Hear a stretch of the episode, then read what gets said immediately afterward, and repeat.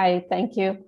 Um, so I just wanted to uh, you know, focus on our most popular shloka out of uh, chapter two, which is uh, two forty-seven. And um, this is, you know, obviously something that we have uh, been hearing since we were kids. At least I remember this is the, pretty much the only shloka that I had heard of as a, as a child. And uh, I think um, only the first line was what I sort of knew, right? Karmanyavadikaraste, ma phale shukadachana. And the second line, I didn't even know what it was until I actually read it here.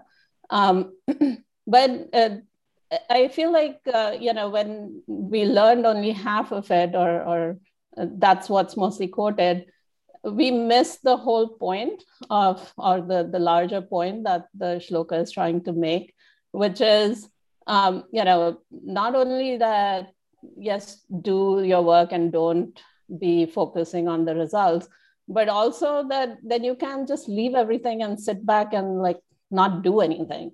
So inaction is also not a choice. Um, so, you know, that that's in the second part of the shloka. So, Uh, I think that was really, um, you know, and, and reading through the uh, the explanation was really sort of, you know, it, it really opened up my eyes, and, and where, you know, they talk about how uh, we tend to either live in the future or in the past.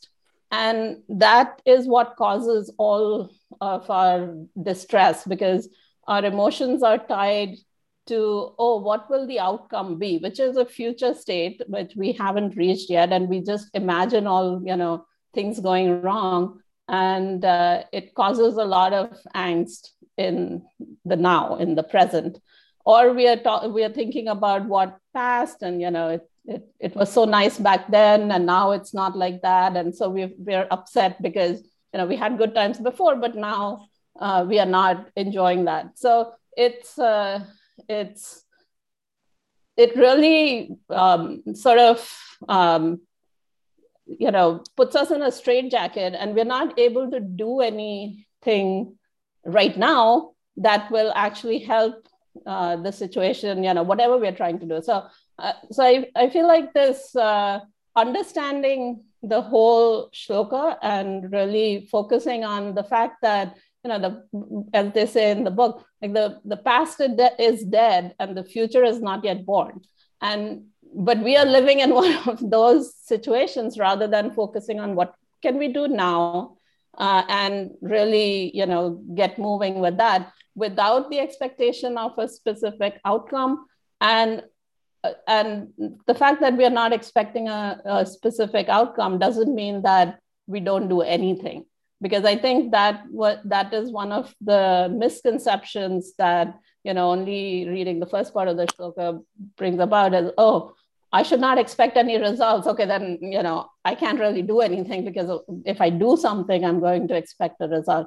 So then breaking off that connection between, you know, um, the fact that result is only tied to the action, and, and uh, or the action is only tied to the result. So if I'm not expecting a result, I should not take any, or I can't take any action.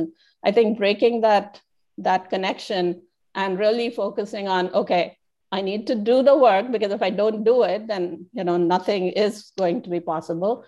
And also taking that responsibility that what I do now is going to actually, uh, you know, uh, impact whatever happens in the future. So whatever that is, you know, if I don't do what I need to do now, nothing is going to happen.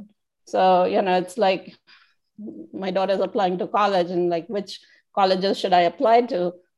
I'm like, if you don't even apply to your reach colleges, there is no way you will even get in, right? So, so I think uh, that's how I'm interpreting it, is that let's do now whatever we need to do and do it the best we can. And and uh, and not be worrying about, you know, what will happen if I do the what if, what if, what if, you know. So get rid of the what if and just focus on what can I do now. So so that was it. Thank you.